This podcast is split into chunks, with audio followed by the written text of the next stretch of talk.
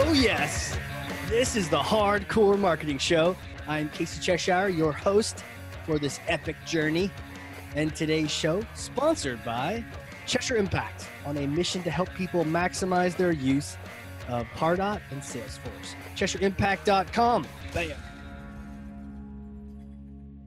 Ding. I hit record and it is recording, and I'm excited about the hiking I did this morning. Well, that too, but actually about the person I'm about to talk to today and ask her questions and learn from her. And I gotta tell you, um, I've been seeing her all over LinkedIn. Her social game is on point. And some of you might say, like, oh, Casey, you're pretty, you're out there on social, but no, no, no, no. I am not fit to walk in her flip flops or her shoes, whatever style she's got on today. Um, amazing. So she is impressive when it comes to LinkedIn networking, content strategy. She's a B2B brand strategist, a writer, social media consultant, and also an art and design aficionado. Um, many, many awards received for, from all those different activities. Currently, the senior marketing and customer acquisition manager at Herrmann. Chantelle Marcelle, welcome to the show. Yeah, hi. You should So be I'm a excited. You should be like a marketing hype person. I am. I'm your marketing hype. I'm your hype man today. I'm like, Yeah. what's up? How's it going? So you're here, and and we are just ready to crush this thing. And I know you're going to come out guns blazing and swinging. So let me pass Yes. you. You know I'm about to pass you. Here it comes. Yes. Ah, oh, Thor's hammer. Grab it. You got it. Wow, you just like backhand one grab. Handed backhand. That's. I had two hands. Now who's we? I, man, I got to work out. That was impressive. That was impressive. that so take, pandemic I- fitness. is that what it is? Pandemic fitness. Yeah, yeah, yeah. I believe you. I totally believe you. We'll have to get into fitness programs. Um, so take Thor's hammer that you just so Got it. just gingerly just swung around like a crazy person. One-handed. Yes, right. And smash for me some kind of myth, bogus strategy, misconception. Just set the record straight once and for all. Uh, you know, I think that right now there is this need for authenticity among brands. Yeah. and I'm not sure we're getting that this year. There's been a lot of joking about the um, generic template for certain messages that brands are sending out, Hmm. uh, you know, in these uncertain times, or um, even some of the social justice messaging that we're seeing. Mm. Um, and I think a lot of people are pulling back the curtain and saying, okay, this is what you're publicly saying. You can't just talk the talk. You've got to walk the walk. You've got to embody these values from top to bottom um, so that when you're putting out these messages that sound very good, there's got to be something behind it. There's got to be some action or a level of awareness that you're trying to move towards something better, I believe. You know, uh, I, f- I feel like this is such an important myth to smash. Um, just drawing people into the core concept of authenticity, the way you put it, because I, I literally, I was trying to pull it up. I just literally received that email you're talking about. In this case, I think it was the COVID style. Uh, but you're right. People are hitting on the social side, on everything. They're just trying to like look the part. Yeah. Casey, during these difficult and uncertain times, many have a tendency to not look at our statements or contemplate whether your current investment strategy or advisor's approach is just simply staying the course. Wow, that was a long sentence, and I marked it as spam. I actually copied it and put it in my chatter group to show people what not to do. I mean, why, why do people do this? What? How is this happening in the first place?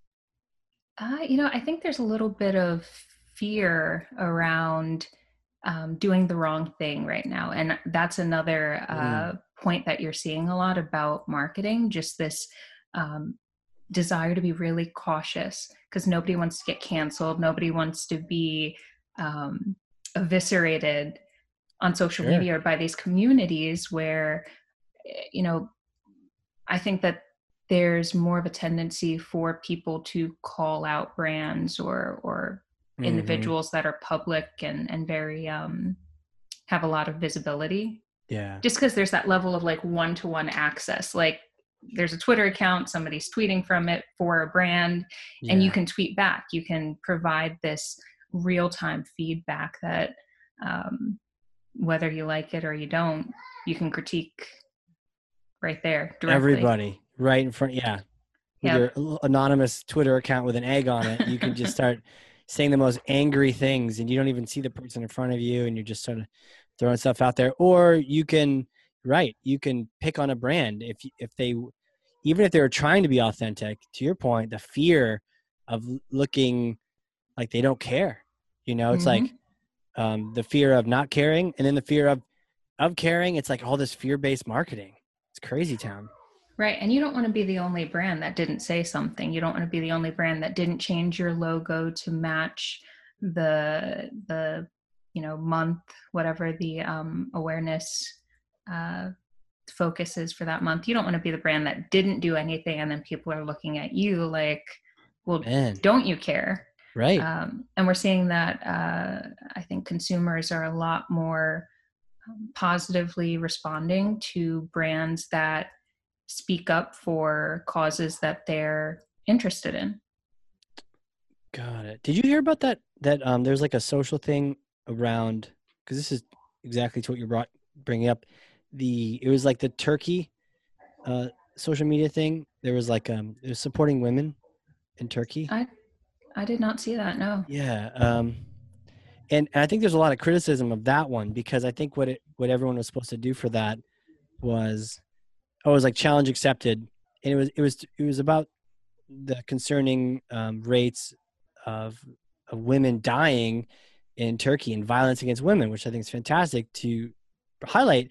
But all people did is they like changed their Instagram photos to gray, hmm grayscale, and then they like shared it, and like no one actually knew what they were saying it for. So it was like, yeah, it started out as like a cool thing to highlight, but then everyone was just like sharing this thing because it was like the cool thing to do. Um, Yeah. brands, people alike. And that's happened, I think, with a couple of different um, causes that have uh, caught on on social media, but Sure. I don't know if the strategy wasn't quite there. For example, there was the recent Blackout Tuesday where everybody was posting the blacked out pictures. I heard about that. Yeah, yeah, yeah. Right. And so that sort of caught on, and everyone was posting um, just a picture, a blacked out image, and um, hashtagging it with uh, BLM or Sure. Blackout Tuesday. Um, and I think after it started gaining traction, they realized, oh, now the feed is completely populated by just black images rather than uh, educational resources or Right. the things that people uh, who are experts on in this area in DNI, uh, diversity and inclusion, Hmm. it's suppressing their voices. So I think that with a lot of these causes, there's a little bit of need to pause and just think about the strategy there before people just start acting and speaking out. Right. Like knee jerk reaction. Put this graphic up, put that icon in, like um, maybe pause for a sec to your point, pause for a second, figure out what the strategy is.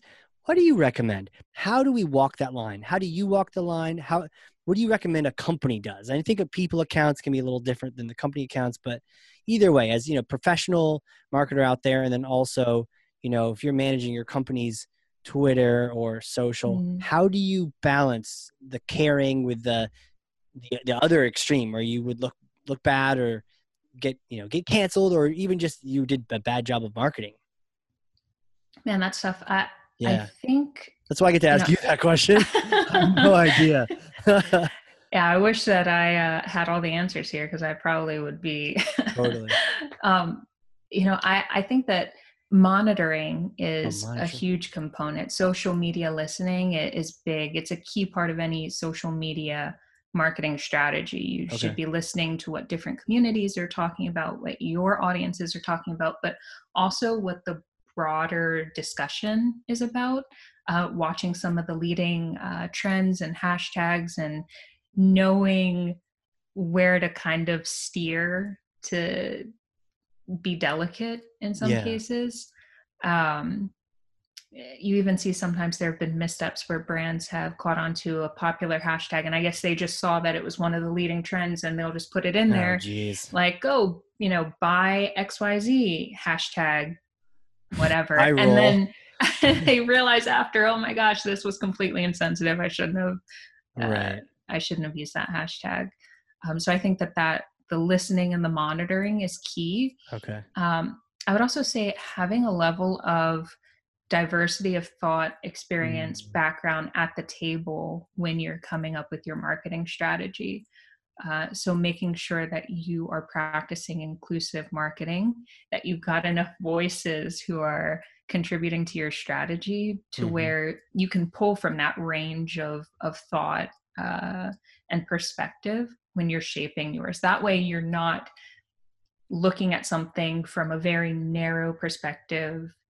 Uh, I think a lot of times people tend to build teams of people who think very like them, who, mm-hmm.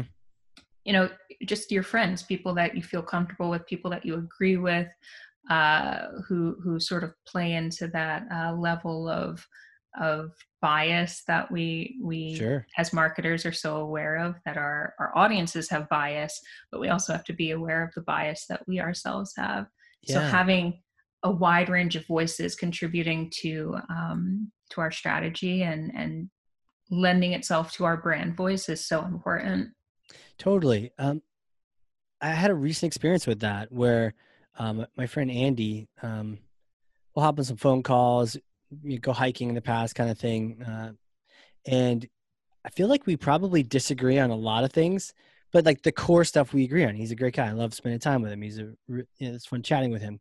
Um, but i remember chatting recently and i'll say something and he'll he'll bring up like the other side of it and i'm like yeah that that's true yeah that's a good point um, or you know i think one example was we're, we're making fun of the people or i was making fun of people that leave like a, a sporting game early and I was like, you know, those people, I hate those people. I'm like, I don't know why. I don't really hate them, but I, you know, you won't catch me doing that. I, I'm here to the end, Patriots or whoever. Like I'm oh, here. Gosh, I can never go to a game with you now. do you leave? Do you leave early? I'm totally one of those. Eh, if my team is, if the outcome is completely obvious, then sometimes I'm just like, oh, I'm out of here. If I'm losing, See, you or... are one of those people. but you know what? Andy brought up. He goes, he goes, hey man, you don't know they maybe they need to get home to the babysitter who's only a tween and can't stay up that late. Maybe um, their their cat is sick, or you gotta get the kid home, change the diaper. Like you have no idea. And I was like, I know, you're right, Andy. but to your point, like having someone like that, or having many people like that on your team, where you actually listen to each other. I could easily say like, "Hey, I want to put out this message. What do you think?" You know, and I've even had that in the past. This summertime, I'm like, "Ooh, this this feels like something I should we release something, shouldn't we? But bouncing it off someone else who just comes at it from like, you know, Mars versus Venus. They're just way at different field, and they're like, yeah, that's a, I like that too. Or no, maybe we should change that. It's so true. We can't be. It's like an echo chamber, right? If we're just surrounded by people who are like, oh yeah, you're totally right, and you all think the same, then you're going to miss out on, I don't know, the other 80% of people who don't think like you or 50 right. 50, whatever their number is you don't want to surround yourself with the the yes men or the right. the people who aren't going to give you that that breath of just looking at something from all different angles. And it's right. not just it's not just about um, race or gender. It, it's also about you know what type of thinker are you? Like yeah. do you look at things more from like there are people who are their minds are just formulated to really be more data driven they're more analytical. There are people who are more um, interpersonal who uh, have great people skills social skills uh, yeah. you know really are caring. Um, there are people who are just really creative and imaginative and out there so and then of course you need the people who are organized uh, who are planners who can structure something project manager type of person oh. i always find that in marketing you've got to have the the project manager role filled Seriously, um, a room full so, of creatives. Like we're not, we're gonna have a good time, but I'm not sure what comes out of that meeting. Great stuff, but I mean, yeah. is it actually going to get seen through, or is it going to be like, here's the next thing, let's pivot let's each pivot. week to something? Yeah, you're right. You're right. All the all the different things you need to you need to look for them. Um, have you ever heard of a Kolbe test? K O L B E. It's really interesting. K O L B E uh, it was from a lady named Kathy Kolbe, and she made up this test. She found out that actually a lot of the IQ tests of the past and those kind of things are actually, um, I don't, I don't think race is the word, but like they they're scored and weighed in weird ways that like women get different answers or different um, cultures get different. So they they're not good, right? They're they're not really like a.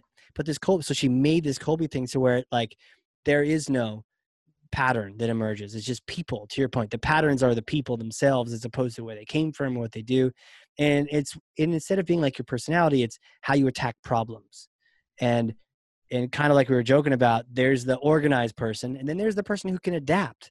And you need sometimes you need the adapter, sometimes you need the plan person. You need the plan person, but what happens when the plan goes to hell? Like you need yeah someone who can get in there. Okay, well, flexibility right? And so yeah, there's like all these different opposites and all these different just four different numbers, but it gets you all these different combinations. And what I always loved about that class is the same kind of is on the same kind of topic is there is no wrong answer for that. It, and it was mm-hmm. more, it wasn't less of a, let's get everyone with a score of like four, three, nine, three, which is me. it, was, it was like, no, that would be terrible to have a bunch of four, three, nine, three cases running around. You need everybody. And then what's interesting is you, there's like further tests and further things you can do that say, okay, show me how many of the first numbers you have here you know um, show me how many this one show me how many of the organized people you have. And a really organized company would go whoa we're lacking the creative side. Um, in fact they yeah. I, I, heard a story about it was um, like a poultry business. And a consultant came in to do some consulting and did these sort of tests on everyone and they were all the same. They were all like um, organized date, data detail people but they had no creative like hey let's go try this let's go try that. Mm-hmm. so all mm-hmm. they did was just look at numbers like how's the egg business? It's doing good today you know and they just never adapted. So it's like all about looking looking for people instead of being like oh we need to let's make sure that we hit numbers or whatever. It's like no you actually will benefit. You'll do better if you have these outside views telling you things. There are actually studies that say that if you have more cognitive diversity more diversity of thought you're bringing in those different people who are are come from different backgrounds different levels of experience yeah. um, then your team will be more innovative your company will benefit and it improves the bottom line and um, i was reading something that in the uk there are even investors now uh, I think that it it even improves your your credit rating as a company or something like that if you can prove mm. that you're adhering to these like standards of diversity and inclusion that are becoming such a priority especially in 2020 I think we're seeing that aside from what you were saying agility and flexibility being able to adapt to the craziness that's going on in the yeah. world um, inclusion is also becoming uh, one of the predominant themes. So it's it's like a combination of all of these these different thinkers different it's just a celebration of individual unique things that you bring to a company that can all right. contribute and benefit a team right um, my sister's background is in uh, is in io psychology so she's constantly sending me all these like assessments to take and stuff and um, so she she's really into that but uh, one of the uh, one of the ones that i i've uh, looked at most recently, and partially because of the company that I'm at, is um, the HBDI, the hmm. which brings in whole brain thinking. So looking at all those different thinking styles and saying all of those together create more of a whole brained style of thinking. Hmm. So helping companies to to take advantage of that. Interesting. How, it'd be interesting to see how that maybe compares with um, the Kolbe and other things. Yeah. Um, but you're right; it's more than just a, a one factor, two factor. And, uh, you know, one of the things you said too, you know, especially with like different standards people are setting, it's kind of sad. You know, there's like the carrot and the stick. It's kind of sad that we have to be like, we have to like beat some people into being like, you need to have more than just like the same Kolbe score, or the same you know age group or whatever. You need to like, well, you know, stories are. I mean, they're still there, like the same age group. Oh, what's this Twitter thing? Or you know, Blockbuster had the ability to buy Netflix. You know, I saw that. Like what what was going on? I, they must not. they didn't have some young kid in there going like, "You guys, you should buy." I would love to stream. I'd love to yeah. not have to go. Did you go to Blockbuster back in the day? Was that like a thing for you? Does that date me a little bit? Um, I I remember Blockbuster was where you would get movies from. It was kind of a fun thing to go there because they'd always have like candy, yeah, you could get. So it's like, let's go get some snacks in a movie, um, you know. And so I remember that. Um, no, I did too. It was like a weekend fun when yes. I was like a kid or whatever. Let's go pick up the the movie, and then oh no, they're out of whatever the hottest title is, so we've got to go yeah. settle for some movie from the 80s because there's nothing there's nothing the new ones are all gone you had to be one of the There's first people number. there There's like 18 of this new VHS or DVD, and it's like, well, we don't have more. Oh yeah, no nope, that's it. and now blockbuster is a museum in oregon there's the one so is, is which, by the way, I heard wanna- Yeah, uh, somewhere up there, Oregon or Alaska has like one left. I want to visit it so bad. It's like if I ever take a road trip to the West Coast, that is one of my stopping points. I can't wait to go back there and just reminisce. You know, there's something about walking through those aisles and just looking at pictures. You know, it's it's almost like at some point, maybe in VR, Blockbuster could come back and have like a Blockbuster skin on top of iTunes, just to because like scrolling through iTunes or Apple TV, sometimes they show me stupid stuff. Like they think they know me, and like, you don't. Clearly, you don't know me. No, just because I like pondered that one doesn't mean I actually want to see more of that. And then, and then you know what? Almost like my movies become echo chambers. I'm like, no, I want to break out. I want to see a doc on this. I want to see that. You know. Um, so with, with Blockbuster, you could you just w- walked around. You're like, oh, look at the horror section, ah, ha ha, or "Look- look at this section over here, and the yeah, it was just fun to kind of walk around and see the wide variety of movies that people like.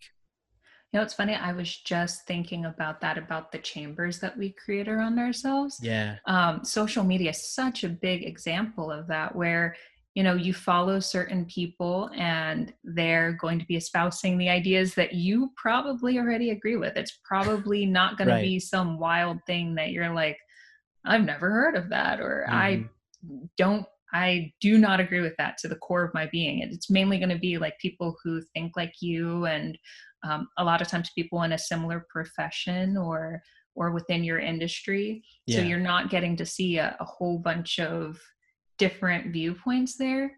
And i found that myself. I'm i was scrolling through um, my linkedin feed and i was like wow a lot of these ideas a lot of these posts are starting to sound the same. Even like i'll post something and i'll scroll down and i'll be like oh my gosh someone said almost the exact same thing. Are we like like it's like our minds are just don't know, yeah, starting Yeah. to sync up because we're because I don't even you're, know. you're in it, and I yeah it can be neat for a while, but then to your point, like sometimes it just tires me out.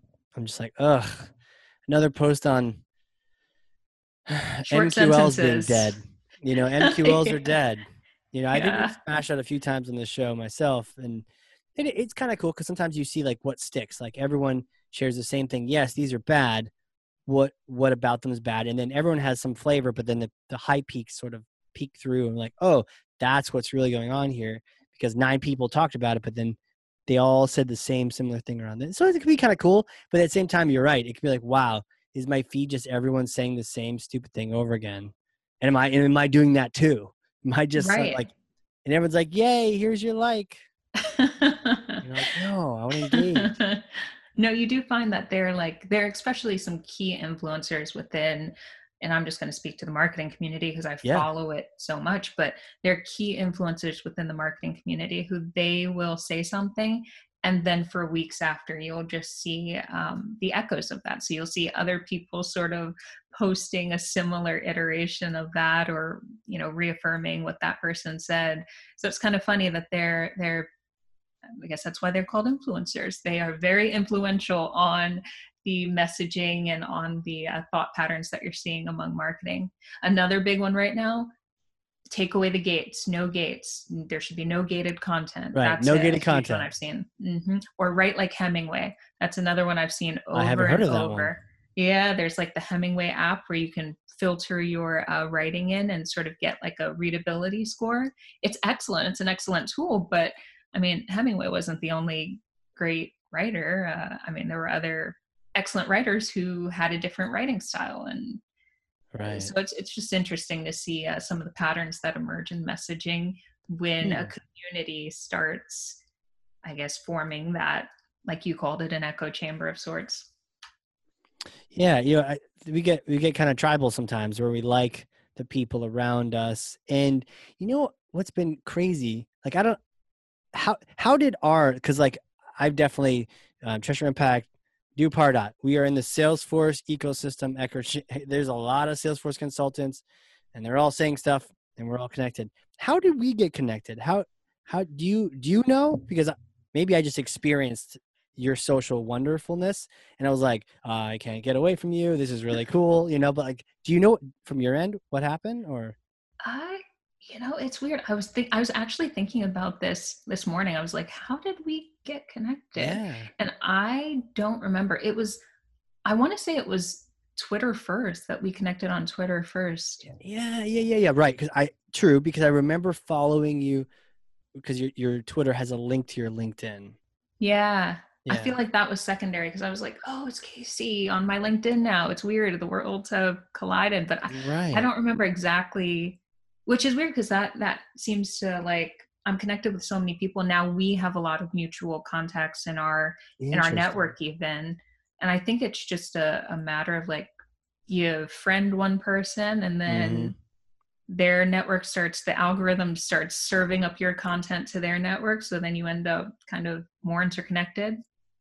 Right. And then you're like oh hey oh yeah look you're right. We have 56 mutual connections does that mean we're in the same bubble i, I think guess so and I just, yeah, like Daryl, Praill, Michael Brenner. Wow, all these people that we there's like a marketing world an ecosystem that Yeah. i think is forming and we're both in it yeah, Liz, Mandy. Wow, all these people. It, you know, it's it's crazy. And then and then we somehow get connected. Well, I would say not somehow. Uh, Max too. Great people. A lot of people I've been able to talk on the show. Um, Sangram. Shout out to Cal Lacey. Yeah, all these folks. Um, he was on your show recently wasn't he Yeah, yeah. Yeah. Um it it's wow, it's really interesting because um it wasn't just by accident, I would say. I would say um I I feel like I found your marketing first. I feel like maybe one of our many friends here liked something, retweeted something, and I probably saw it come up a couple times. I don't know. Like I don't even know, but I feel like it was your you kicking ass in the social realm that like I I remember seeing you being like, wow, she is like all over this, you know? Mm. That's good. That, that Yeah, means I'm that's doing probably what you're going for, but it- it worked. keep doing I was like, I keep seeing her and like you also had like you were fun on Twitter. And I think sometimes people I don't know, what do you think about Twitter? Like is it all bots now? Um and just you and me and a couple bots? it's what Twitter's Twitter is a lot. It's a lot to take in. Sometimes uh, with LinkedIn, you don't have to put that much. I feel like you don't have to be on LinkedIn all day, like watching it all day. Although I spend a lot of time on LinkedIn, um, but with Twitter, it's just so fast paced, and you gotta like.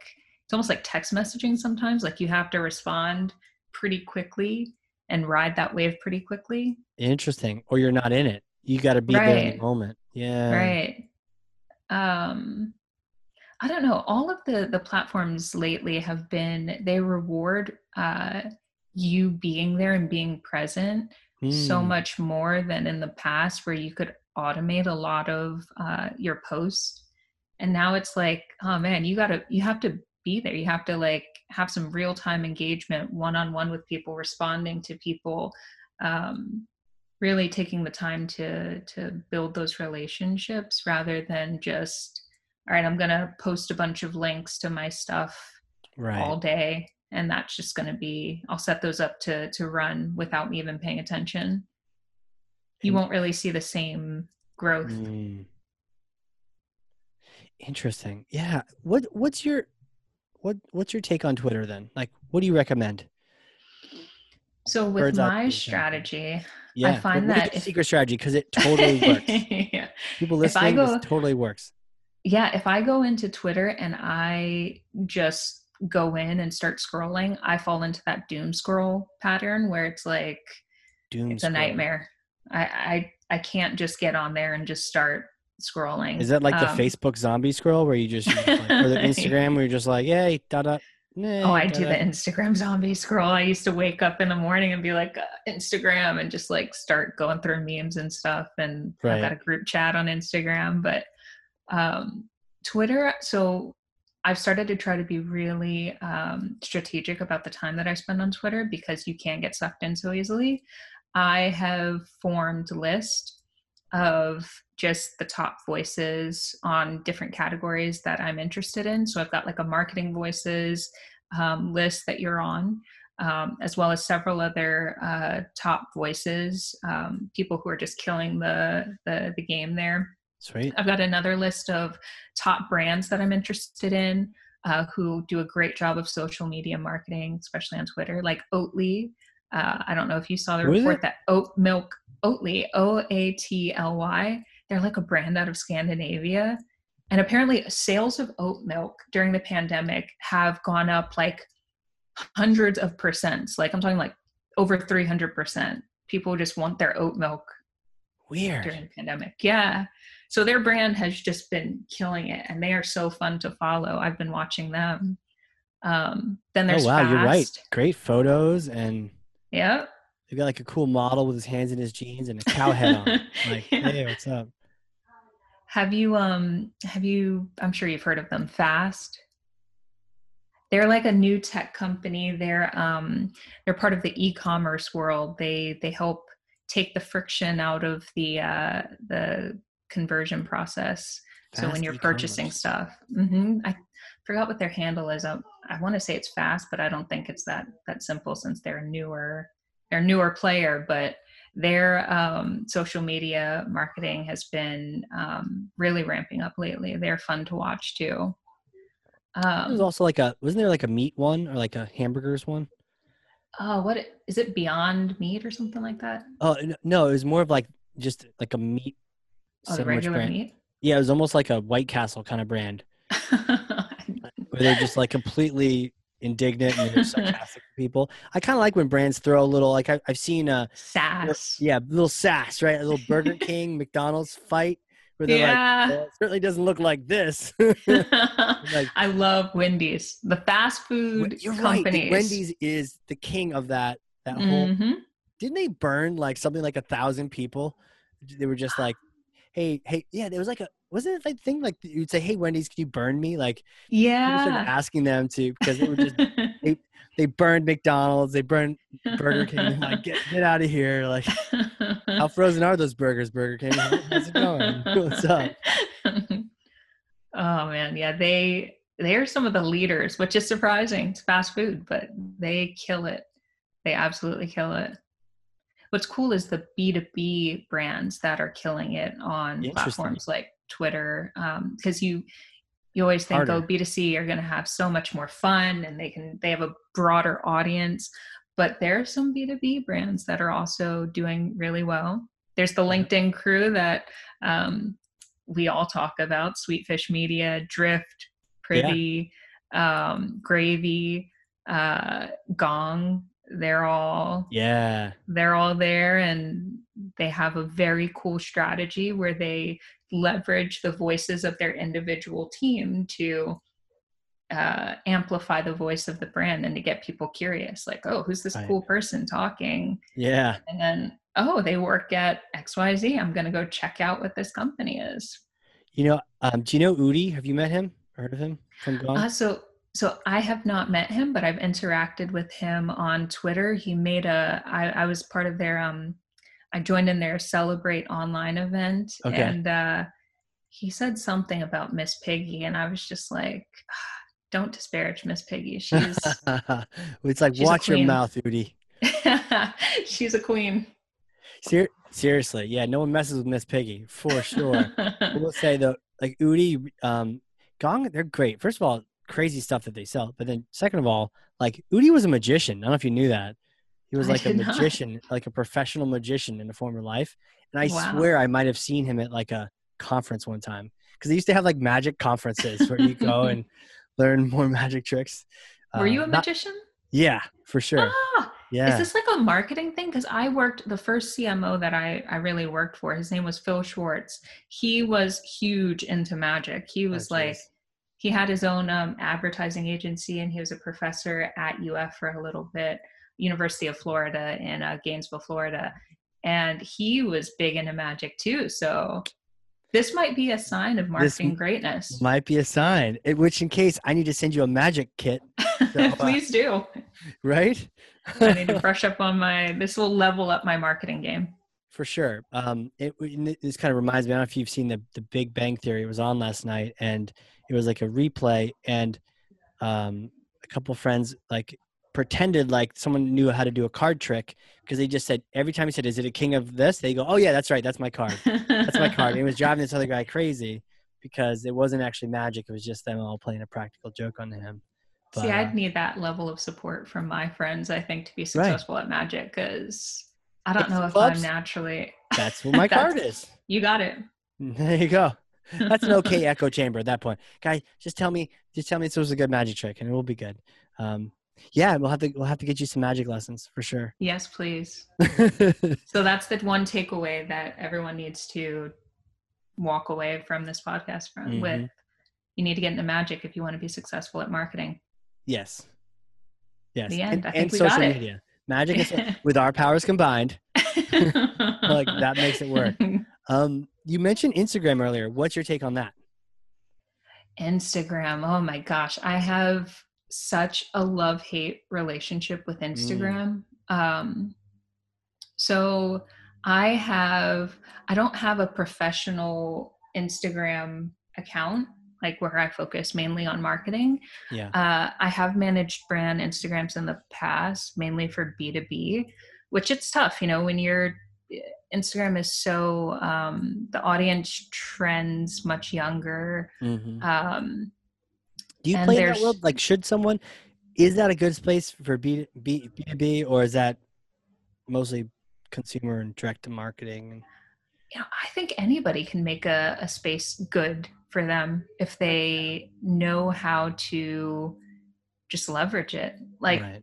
you got to be scrappy you got to be innovative. Mm. um, there always has to be a first on every platform. So i'm sure you know twitter uh, when it first came out not a lot of b2b brands were that active on twitter saw the value there. Right. Um, so somebody had to be the first and had to lead the way. And even now you're seeing b2b brands that try out very new cool things and it's like oh that's that's really cool that actually worked and then the rest of us kind of try to figure out how to follow suit Right. I know, I know like SpaceX has a great Instagram and mm. um but look at the personality of right? who's behind. Oh, sure. Sure. But they also have social rockets. media. Like if you don't if you're not launching yeah. rockets, what do you put on Instagram? You know, as a company. You, like if you especially if you sell like SaaS software, what do you any, any learn thought? about like, our learn yeah. about our network optimization.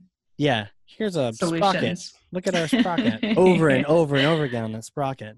Yeah. It's crazy. It also depends on, I mean, a, a lot of, depends on the size of the organization too. If it's a smaller organization and your marketing resources are limited, then you should really focus and go all in on maybe one or two platforms and not spread yourself too thin.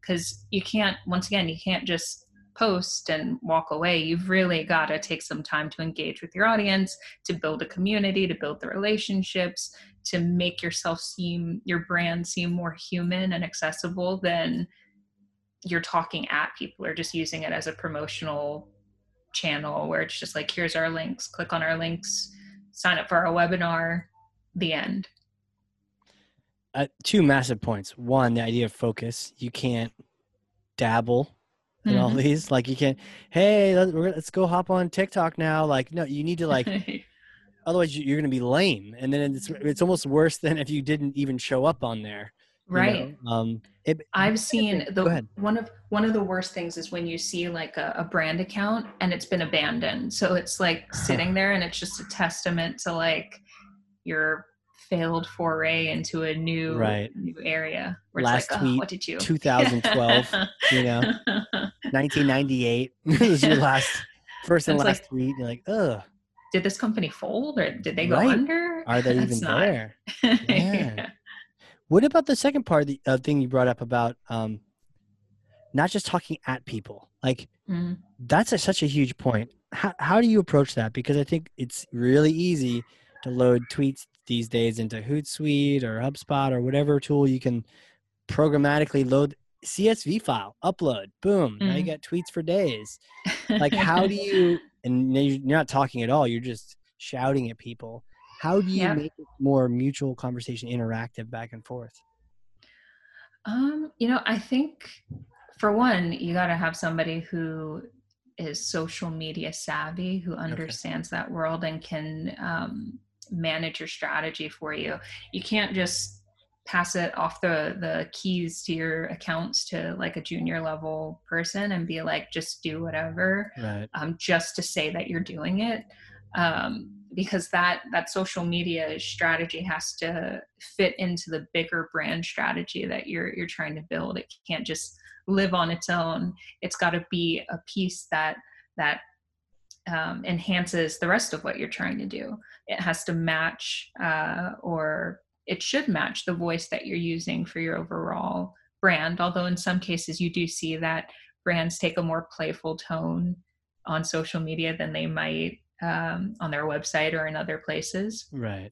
Which i think works too as long as you're consistent and that you're mindfully making that decision not just saying okay well we're just going to do a bunch of memes and you know hashtag i don't know what are the cool things that kids are hashtag no cap hashtag right hashtag i don't even know what to say right Yeah. yeah. Um, um ha- ha- hashtag ice bucket challenge oh late my for that. gosh. Little late for that, Casey. Yeah. Old school. We God, did that got, one. you know, wouldn't that be funny if you just like just, you're like hey i heard about this new thing and just you did it and people are like this is, are you trolling us? Did you, did you really just learn about this yesterday? You could bring Uh, it back. you could you could bring it back. Be like you know what? I'm stuck at home. Nothing else to do. Let's all just douse ourselves with ice because it's what could get worse? It's 2020 Yep. um yeah uh, matching the overall brand or being I, love that being intentional about it you know not just handing the reins to you know the new hey bob could just do that twitter thing you know? Yep. what if bob's angry that day? Like, it's not going to be a good representation you know? Hey cheryl come Yeah. over here.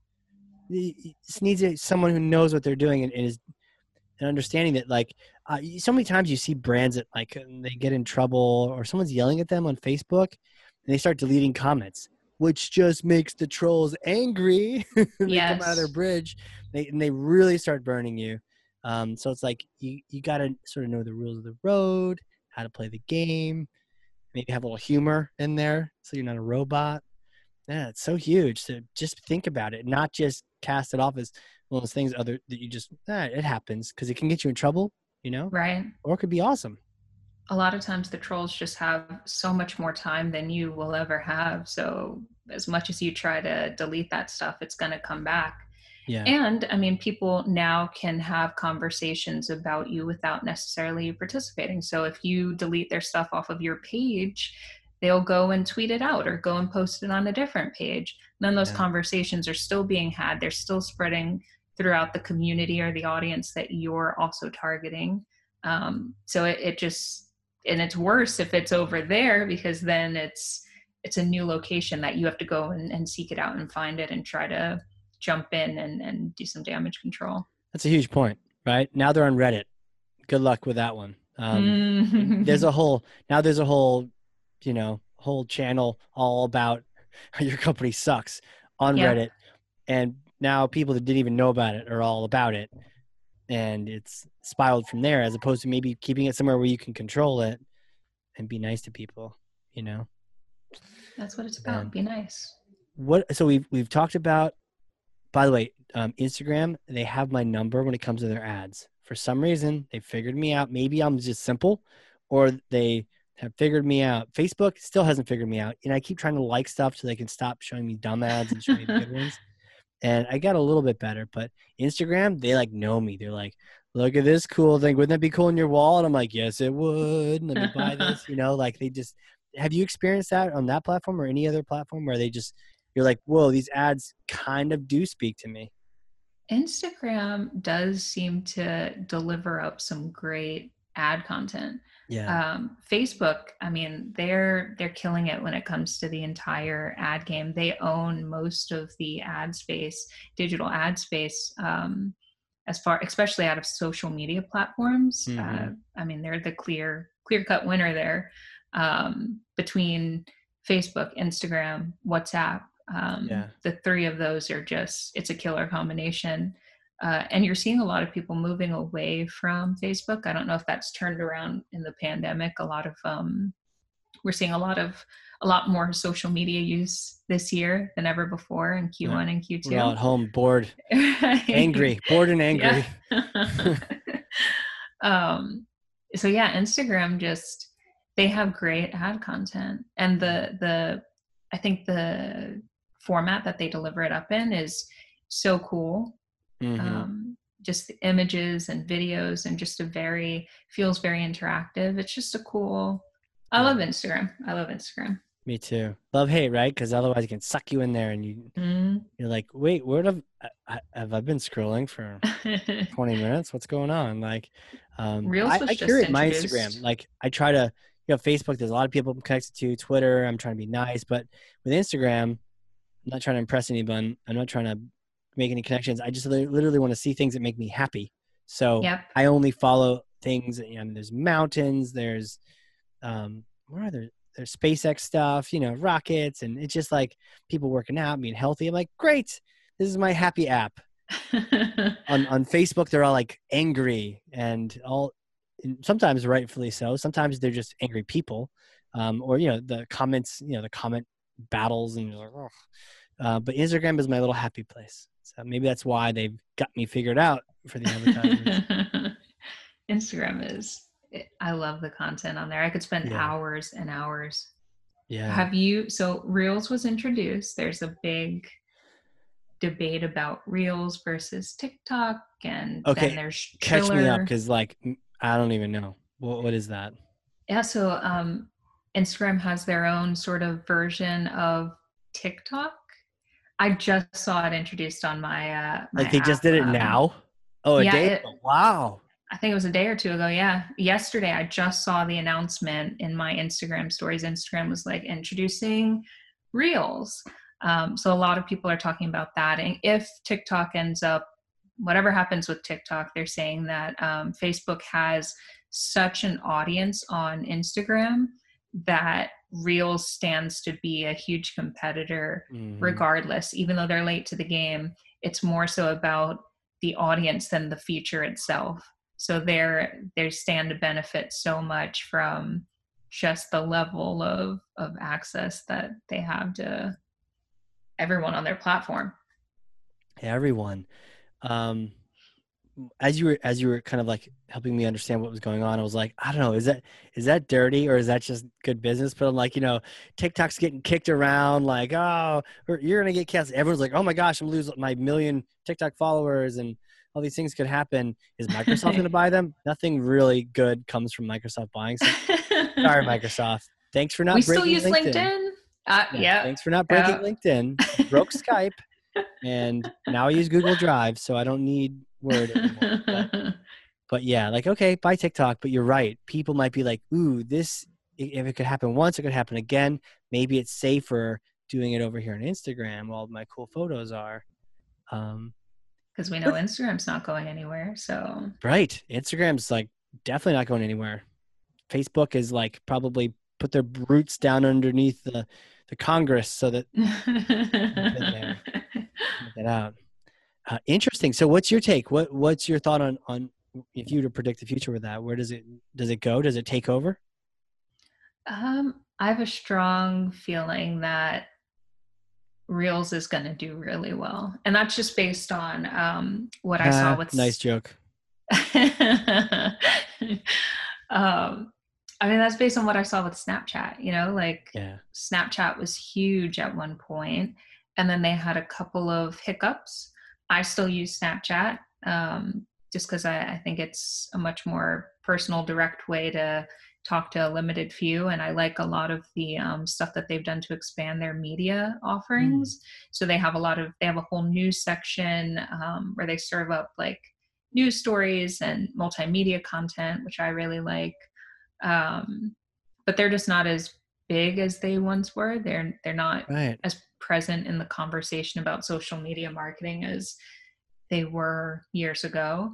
Right. um, and I that may they, they, had an offer to get purchased by like facebook or someone. Yeah i was going to say and that may stem from them not going that route and trying to hold out a bit i guess. I, I don't really know the details of what happened there. As you know i've watched silicon valley. I know that there's a lot behind the scenes that that we don't know about that goes on in those uh those dealings in in that yeah in the tech world. But um, I'm looking at this thing just now. It says they turned them down several times, like a second time. A, a three billion dollar offer from Facebook yeah, in 2013, and you're right. I mean, I think I still have Snapchat, but like super limited. To your point, like one or two people. I used to. That's how I got my babysitter to come over because that was the only way you could communicate with her. And I'd be like, "Hey, are you free on Thursday at 7? And Mhm. she she'd write back back yes the problem was my message disappeared right because snapchat just disappears so i don't remember when i asked her like you're, you're available what what day did i ask you like crazy but you're right it's not nearly as where it was man i wonder if that three billion's looking pretty good right about now i don't know I I don't know. think so? I mean, was your babysitter? Is she part of that Gen Z younger group? Gotta be yeah just graduating high school right about now Mm-hmm. I, I was trying to do some intel and I put out a poll about it um, to see do people use Snapchat still for personal, for business? Is it just completely gone? Mhm. Um, and I think that the the general feedback was that there's a lot of use among Gen Z. Um, if people are using it, then it is more of the limited scope, um, but definitely not as much usage for business. Um, and I I can't think of a single use case for B2B. Although this just this week they did launch a, a global B2B campaign where they're trying to get marketing B2B marketers onto the platform. So that'll be interesting to watch and Hmm. see if they figure out how to how to get us on there. are we still talking about snapchat they say b2b on snapchat Yeah. that seems like a stretch to me but you know i guess like you said, we need diversity of thought. Like who who knows, right? Anything could happen, but man, mm, I don't know. Snapchat, Snapchat has a kind of like a almost like a dirty connotation to it as well because messages disappear and like, ooh, you're you know you're you're safe now or something. I don't know. Um, Although we did find out that that was a mi- misconception. So oh, the the stuff doesn't your content doesn't actually delete. You can still access. It still exists. I mean, it's out there. I think it, yeah, I think that was the big scandal. Uh-oh. Like right now, a couple people are going like, wait, what do you mean? Oh. Oops. Oops. Hey, you know the takeaways we have on the show. Sometimes it, it's the myth right at the beginning. Sometimes it takes a few minutes to get into it, where we find out that Snapchat, you know, ha- still has everything you've ever never written. So yep. crazy, crazy. Um, any any other, you mentioned like WhatsApp. What's your take on that? Anything other than just communication? Is it kind of more Skype like, or is it something that? So what's weird is I've heard so much discussion um, recently about um, the success that brands are having with SMS style Hmm. um, marketing to consumers and to users on WhatsApp, which I have not used that at all. Um, but I've heard great stuff about it. I know WhatsApp is huge with the international community. Yes. Um, at one point, I I was a huge fan of Meghan Markle. I am a huge fan of Meghan Markle, the princess, the American princess, Yes, and of um, and the royal family. Actually, uh, I think they were it was quoted in some some article that they use WhatsApp. They're all on WhatsApp, so It's of huge. course. um, I can see the queen being like, "What is this?" Uh, she's probably telling her butler, "Can you please "Text my grandson and tell him that something somehow she got Scottish. Text my grandson and tell him, you know, to pick me up or something." Um, I, I like that accent. yeah, thank you. Terrible. I didn't even try. You I'm just here to make you did look not. good. Again, I'm your hype person. Like, don't mind the person in the blue hat over here. Just focus over there. come on, camera guy, back over there. um yeah okay so what yeah i noticed that too very international um when we did some trips overseas people we wanted to communicate with locals and it was like this is how we're all going to do it over here on this app and it was pretty cool but what's crazy now is i find it competing with slack and and people are like oh well we adopted whatsapp finally you know 10 years later but i'm like you know what that's like a single channel on slack is what a whatsapp thread might be it just and it, it's almost like Twitter like because it's just a bunch of people saying stuff. It's not necessarily organized. Whereas Slack, I'm a huge fan of Slack right now. I maybe everyone has been for a while, but like I don't know, just lately I feel like even individual people's communities have become like something. Oh, I this year suddenly discovered all of these different Slack groups. So now I've Yeah. joined all these different professional Slack groups, which is kind of cool because um, it's a great way to expand your your social media networks even by connecting with these people in these groups, taking Yeah. advantage of some of the um, professional resources that they offer you. If you're looking for a job, there's job postings all over the place. There's people who are making the specific hiring decisions, you can have Mhm. direct access and conversations with them. Wow. Um, and then you can also leverage that by taking those relationships onto social media. So I've connected with a ton of people that I met in a Slack group on my LinkedIn or on my Twitter, which is it's really cool. That's cool. Mm. I'm excited about the different ways we're connecting with people and forming communities. Even it's like, okay, we can't really be hanging out unless you're in Georgia um, or Florida. Florida. Yes. You guys, are you, uh, the people around you, are they kind of acting like nothing's really happening? Um, I personally I haven't gotten out too much because I had like one scare and that like scared me Yeah. straight. I was like, oh no, I Right. cannot. I have a family and I yeah. I could be sick and still have to drag myself up and do stuff around the house, do my yeah. With a young kid and everything? No, thank you. No, Yeah. no. So I haven't been out too much, but from what I hear, um, there are some mask mandates. So Oh, in some places you got to wear the mask or whatever. But um, the big debate now is: Are schools going to open? Are we? Right. I don't know what's going on. I I don't think anybody does. We're Right. just trying to muddle through this. You know, our, our school finally announced that they're going to be virtual until October. Wow. And then in October, they're going to probably go hybrid, um, but you have the option of staying vir- virtual. And and we we're kind of leaning toward um, staying virtual, um, and not so much from a safety standpoint because I think it'll probably be okay by then, but just the idea of like these kids having like kids, let alone adults, which are having issues, but like kids wearing a mask for like a six hour day, they'd have to do a half day, wear you know wear a mask the whole time, and then I could see teachers being a little angry about kids taking off their masks because teachers can get sick. Um, Mhm. But it's like, ooh, what kind of a weird little mini society would be in these little classrooms where, and then you just want to talk to your friend, but you can't because there's a plastic sheet in front of you between you, and you're in these like, what kind of weird dystopian like fiction book would would school be like? So we're like, we can, we'll just try to do a little home action, anyways. We're at home now too, so there it is, you know. Yeah, you know, it's it's weird that there's so many companies that are saying we're not going back. We're gonna work remote until until whenever. Like uh, I think Slack was the most recent one I want to say that announced Did that they're going to be remote until mid 2021 or something like that. So a lot of companies are saying we're not going to even take the risk and Yeah. you know remote work is if the infrastructure exists to support it which it does for almost every True. case where you're just on a computer all day doing whatever on the computer it, it might be better just for the mental well-being of people to give them that option at least Right. What, what's your your personal take on? Do you do you prefer the remote thing? Do you like going into offices? Where where are you at?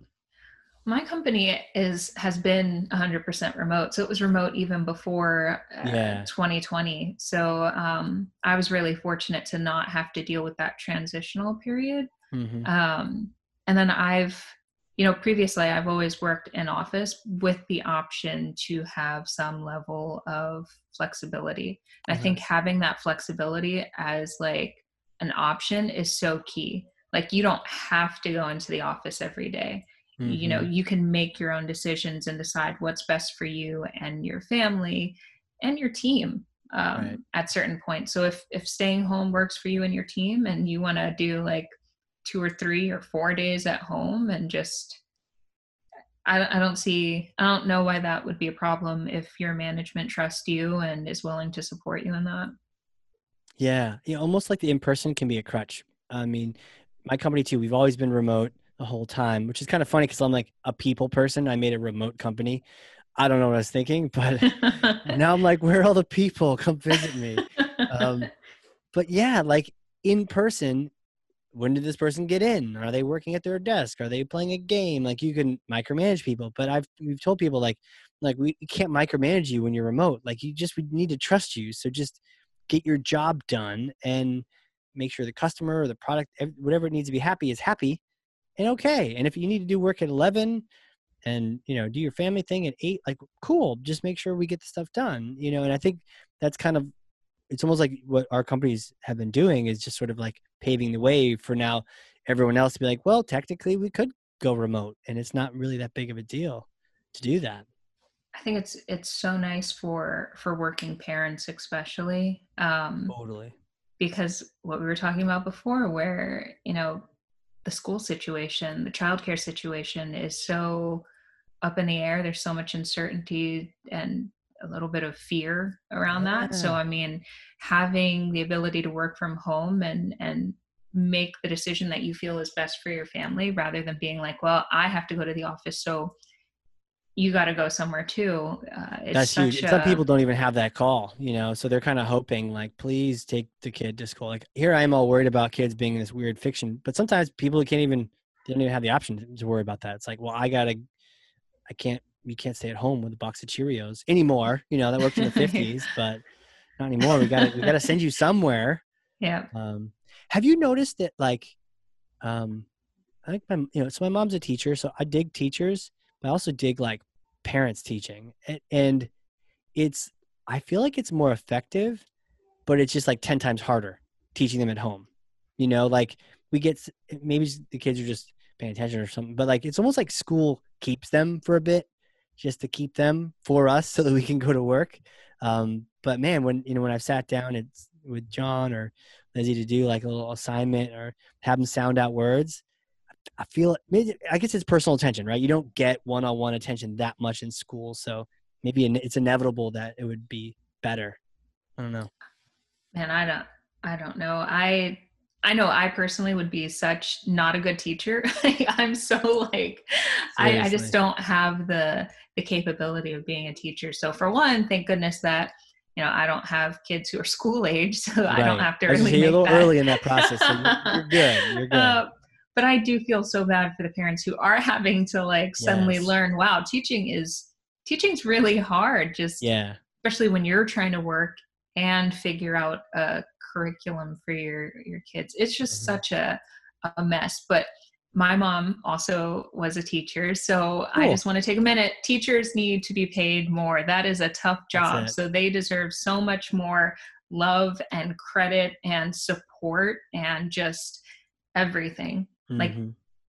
I, I, completely I, I, could go on about this for a really long time, so I'm not gonna. Well, that's what that's what we do here. But I'll go off of that. So I went to visit, but not all teachers are great, but most of them are. True. So whatever we can do to make sure the the ones that aren't so great, maybe they take up something else, and the ones that are, they really get rewarded. So maybe that's not what's happening, right? And they didn't join to get rewarded or whatnot, but like the really good ones need thanks. And so one of the first teachers we had, we went to visit and she kept showing us these drawings and flipping these charts. And I'm seeing this little tiny chair and I feel like I'm back in school myself, like I'm back in first grade and I'm bored in a parent conference. And I'm like, oh no, I'm bored. And I'm not like, oh, poor, poor guys, you know? but then I had a, another experience with a parent teacher conference. And after having that first one, the second one, she was amazing. She was amazing and we talked about reading and she opened my eyes the fact that some books are good for reading some books are good for being read too like mm-hmm. they're written on purpose. Like people are being intentional just like we're intentional about marketing they're intentional about this is the kind of book to, that we'll read out loud to you so you can learn from it. This other kind mm-hmm. of book is better for you to read by yourself and they build different skills and i'm like i love this. You guys are just as smart as we are. I just have no idea of your world but you're being very intentional about the different ways people are reading and the words and building on the different so you're right. It's uh, you know god bless the people that are just and patience too the patience to be able to put up with little nuggets yes. running around yes yeah. but that's that would be an awesome that would be an awesome topic for the future too you should take that what you picked up from her because um you know as marketers we're always looking on how to be better writers, be better, right. um, create better copy that's stronger because people just don't have the attention span to read very many words at all. A lot of times they're skipping over most of what you write. I, I read something that um, people only read 20% of, of what you, you actually right. write on a page, depending on, you know, how many words there are or whatever. But there was some study that people just don't read. They just don't want to read your stuff, especially if tying it back in with what we were talking about earlier, the, the bias factor, yep. you say anything that people don't agree with leading in or that they're not familiar with, it's a new concept or something mm. that just doesn't resonate with them, then they're not going to they're not going to read as long. They're not going to pay as much attention. They may not even give you the time of day. So, um, knowing how to craft strong writing is so important, not just for social media, but for everything in digital marketing, regular marketing, strong writing, getting people to read what you what you put out there and not only read it but retain it understand it enjoy it right so key so so how do you do it? Because I for, you for sure forced me every time I scroll by. I look at your LinkedIn like I must read what you're saying, and um and it's and it's unique and original, and it's like you're putting it out there. You're not mincing words. So what what kind of advice would you have, even like LinkedIn writing or this sort of basic copywriting? Any key tips? Um, you know there there's such a focus in marketing right now on writing and i've seen a few of the key influencers saying hmm. copywriting mm. is the strongest marketing skill that you oh, can yeah. develop right now. Yeah, um, and I, I find that the the presentation is key so the the formatting plays a huge role in it. On linkedin there's a particular format that works really well. Um, is it secret? Can you tell us? Just tell me. i won't tell anyone else you know what it is. It's it's that white space a lot of white space not a not a lot of blocks of text. People don't you know you're scrolling through something you don't really want to stop and have to digest a huge chunk of text. Um, as well as the hmm. fact that LinkedIn now rewards dwell time. So the longer that people stay on your post and look at it, the the higher LinkedIn will will boost your your content to other people. Um, I don't think um, I knew that. I don't think I knew. Maybe it, maybe sort of like inherently I know that like too long didn't read is something to try to avoid. I try to make short sentences and short paragraphs, but I never thought of really doing that on LinkedIn I think next my next thing in post would be obnoxiously just like this, and I would just I would go crazy. like, what do you think, Chantelle? How did I do? You know, like, um, yeah, I, it makes sense, right? Because that way you take up more real estate all up until the read more, and then people are like, I read that, I read that, let's read more, dwell, dwell, dwell, as opposed yeah. to this big chunk of text. I think the same thing works on Facebook too. You know, you just don't want to read someone's angry update, but if they have a couple sentences, it might suck you in. Facebook is Facebook is crazy. I I was yeah. just um I mean the organic reach there has just dwindled away to the point where if you're a brand then paid is just you've got to have some sort of paid ad element to your your strategy there. Um I think that uh, there was a study that said that the organic reach on Facebook has gone down to somewhere around 5% so even out of the fans of your page, only like one in 19 are seeing your content, your organic content. So uh, you've got to, you got to pay. You have to put a little bit of, of dollars behind your strategy there geez. if you want to reach a good amount of people. So I, I can't tell if that's like, if that's a dirty play or if that's just them doing business, but dang, I know pe- people and I, I'm still upset about it because you're right. It's like, that's the thing. Facebook, you don't own your audience. Man, how many companies spent like serious money already to build those? And now it's like, oh, you want to continue talking to them? Yeah, pay up. you know, yeah. Zuckerberg needs another car. I don't know, but like, let's go. That's wild. You're right. But I didn't know about one in nineteen. That's it was pretty. It was terrible. a shockingly low number, um, and I think that's just you know you've got to be smart as a marketer as the algorithms are developing as um, as the platforms are trying to exert more control over the audiences on their individual in their individual spaces you've got to get smart about how you're going to reach people so mm-hmm. um, for example there's um, uh, Facebook has a lot of media um, options now. Uh, there's Red Table Talk, which is a like streaming show that they feature. It's by Jada Pinkett Smith, the wife of Will Smith. Yeah. Um, and so, you know, they just do tremendous numbers. And Really? part of that is that they're so good at drumming up interest in in their in their channel and driving people to that channel in other places. So they'll, you Mm. know, spark some publicity thing on Instagram or on Twitter. And so everything drives people back to that other channel. And I think that they're really successful at that. As well as um, Sheryl Sandberg, she has a show on uh, Facebook Live, of course. Um. Is she still there? Is she still the COO? I don't think so. That's an interesting question. I think You she, her she- book? I did not lean in. No, no, I did not. Okay. I yeah, should. she's still the um, still the CEO at Facebook. Oh wow.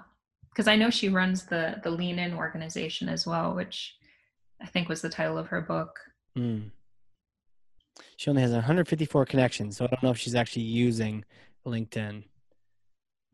where she's just being super selective and yeah, super selective, I guess. Like really selective. How many? I, I know how many invites I get every day. She getting like thousands. She probably doesn't even check anymore. It's like nope. whatever. Uh, You also don't want Microsoft to know what you're up to. Probably can't use it that way. She's a third connection to me. I don't know if that means anything. I guess it means the Kevin Bacon. There's a few people that know people. Yeah. They can get Six degrees. Yeah, six degrees. Right. Totally. Man. Uh, so where where would you drive people? Like where do you drive people? Um, knowing that like Facebook, it's not really the place to keep them if you drive them Mhm. there. I prefer to drive people to my site, um, especially my blog, just to. Uh, I am. Um, I do have a, a newsletter where I'm collecting emails. I'm trying to reformat that, restructure it. I've been studying email newsletters lately to see what actually Oh, nice. performs well because I think they're having a resurgence this year. A lot of people signing up for newsletters and just um, creating newsletters with Mm. awesome uh, technology like Substack, great site, um, ConvertKit, um, just all these different options for making really cool content and getting it out to people. So I think that that's a great option for people building your own email list, getting people to consent. Of course, I watched your your show on GDPR recently, gosh. so and CCPA. Um, so it's important to to I think build up list of people who agree to receive your stuff and talk to you. Totally. I just tried to subscribe to yours just now, Mm-hmm. but it's like already subscribed. All right. Good. I. I was like, right? You're right though. These e- the email list. It's interesting. I mean, the hustle. I chatted with um, someone from there. Like, if it's good, if it's good writing, and I can maybe learn something, then you're right. I think it's coming back. But people have high standards now. It can't just be anything. You know. Yes. So the old format of newsletter, where once again it's the same thing, like social media, you're just blasting out links to people. It's not really, it's not really that effective. It, it doesn't feel, it doesn't give people a reason to look forward to your newsletter and to to take the time to read it, especially when inboxes are so slammed. Yeah, man, they are so slammed. Um, I like it. So drive into your blog, and we'll we'll put the sh- the link in the show notes. I think people should subscribe. Should definitely do that. It's um the on the website. It's get the good stuff. Yeah. Because it is stuff. the good stuff. It's hopefully, Right. hopefully people will enjoy it. If not, they just unsubscribe. But oh oh, you mentioned the GDPR um Mm. podcast, which by the way everyone should check out.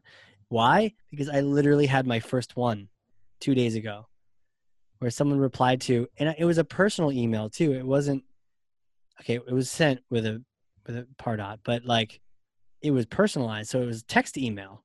It wasn't even like a corporate fancy spammy thing. We're pretty good at these emails, and it came from me, and it was written pretty well. The subject line was a little long, but everything else was really good. And the person was like, "I am, I am not interested." And this is like former customer too, so I don't even know. So it doesn't make any sense. But like, I am not interested, and furthermore, um, uh, you must remove me. GDPR, Wow. blah blah blah. I will punish you. You'll get fines. oh, blah blah wow. blah. Right? and I was like, kind of personally, like, I was like, it's like you, you just GDPR'd an email from me. Don't you know who I am? To like look the person's phone number up and call them and, and be like, I How just could emailed you? you. you. just like burned me. Why did you do that? But we're like, okay, I guess you got to delete them now. So It's super scary. Like yeah, it's just it's super scary because there's so many potential fines and penalties for that stuff. So you want to be so careful. In the US, of course, other than California, we're not protected at all. Nobody cares. You can blast anybody, but except for California. well, so right, GDPR is not the U.S. So I Just could, EU. right, so I could technically write it back and be like, "Yo, USA, U.S. or like you know, born in America. Like, what are you gonna do?" Um, I'm not. Is she in California? That'd be the question. I gotta find out if she's in California. Ooh, Yep. now you know it's a she. But um, uh, I won't say anything else. But yeah, I gotta find out if this person is in California. If they are, I should probably watch myself. If they're not, maybe we send them another email following up. No, don't listen to me, people. I'm delirious. this is not the best conversation on CX and right, customer experience. Like, just, you know what? Um, did speaking of some of these topics, especially the beginning we were talking about, did you hear about? Um, he was that sales guy at the Drift conference. Mm. He's um, oh, he's a 10x guy. Um, 10x. What is his name? He's like a I'm a 10x author. 10x author. Grant Cardone. Oh my gosh. Did you hear about him? Oh no, I didn't. Have you have you read anything of his or heard anything about it? Um, I know who you're talking about. I just don't. I haven't seen Yeah. anything about him recently. Yeah, it's not so. No, maybe it's like two years ago, but it's a great story. Um, so uh, so it was at a Drift conference. I think you mentioned Drift before, right? Did you mention- yes. Yeah. So it, it was at the the East Coast one. Um, did you ever make it to any of the Drift conferences? Any of the No, no, but Okay. um, they're based in Boston, Yeah. which uh, was where previous company I worked at was also based there. So it was Cool. like the Boston tech community love. It's a very tight knit community up there. yeah, yeah, Mhm. totally. Go Patriots! no one, great, right? No, NYC guess not. It's okay, we can disagree. You're gonna leave the game early anyway, so don't I- even worry about it. hundred percent. I went. I think I went to a Mets game and I left earlier, uh, early um, last time I was in really. NYC. So So, yeah, but you know what? Really, you're doing me a favor because you're, you're getting out of the way so that when I leave, actually, actually stay a little bit later, so I don't even have people to to walk with. I just like, I'm waiting for the ushers to go. Like, you don't have to go home, but you can't. go ahead. Like, oh, okay. I'll, I'll this way. Is it this way to get out? That, that way. Get out of here. So we're on the same page, just opposite sides. I'm beating traffic Totally. on one end. You're beating traffic on the other. right. Right. Totally. Totally. Does it work? Do you actually beat the traffic leaving early?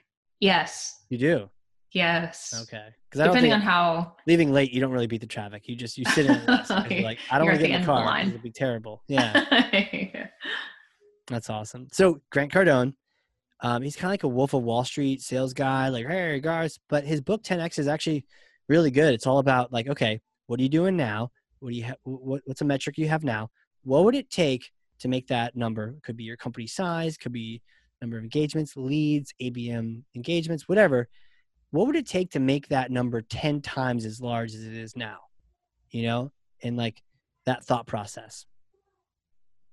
So the idea is just get you thinking like, okay, you're in, like, you're in whatever mode you're in now. What would it take? Like, how many more people in the team would you have? What kind of budget would you need? Like, what are the things you have to do? It's good exercise. Like to, to get to 10, don't try to think about like two, because the thing was to get to like a little bit bigger, you do basically more of the same, right? But to get to 10, it's like you can't just keep doing what we're doing. We have to do something different, more bigger channels, something else to get to 10. So I know. I, I always appreciated like the idea of just thinking outside the box. And then I saw him at Drift, and um, I don't know if this is the guy's shtick, but he bas- basically insulted his wife, um, and she was apparently in the audience like 10 times uh, during his presentation. He's like on stage. Some people thought there was like white powders involved. I don't know anything about that, but like I do know that he brought up things like, "Yeah, I got a private plane. Gonna be in that private plane, in like like doing dirty things with my wife." He was like way more explicit, like almost like if it was a sales conference, people would be like, "Yeah, let's oh, let's you know let's go, let's sell stuff, get a plane." Grant Cardone's gonna Mhm. teach me how to sell. You know, almost like that, more of that and it's not even the real sales mentality because a lot of the best salespeople don't do that. But it was almost like that's his thing. Like, hey, I'm the I'm the guy. I'm gonna. But like, this was a marketing crowd, right? yeah. We were all like, what? You know. And there were some salespeople who were like, eh, I was okay with it. I actually asked some women afterward, and some of the women I knew um, that were like in sales were like, Psh, whatever. Like, we say goofy things in sales all the time, but the women who were in marketing were not so pleased. And this whole thing on Twitter started um, while it was happening. And I would say it was awkward. I think I was sitting in the front because it's the only way to pay attention. And but I was like there, and I'm like I'm like slinking down in my chair because it was like really weird. And it's the kind of things that if I said, I would be in so much trouble when I got home. I'm not even gonna say them, but like he would say these things, and it was just like, and it kept going, almost like he was trying Mhm. to get, you know, maybe he's trying to get attention, or um, again, back to shtick. Maybe like I'm talking about him now. It's not in a good way, but maybe that is a brand hit for him. Like I don't know, but the whole crowd was like not happy with it. And this Twitter thing blew up, tagging Drift, and like it was like a legit situation. And what's interesting is um, that afternoon, D- David Cancel, um, really cool guy.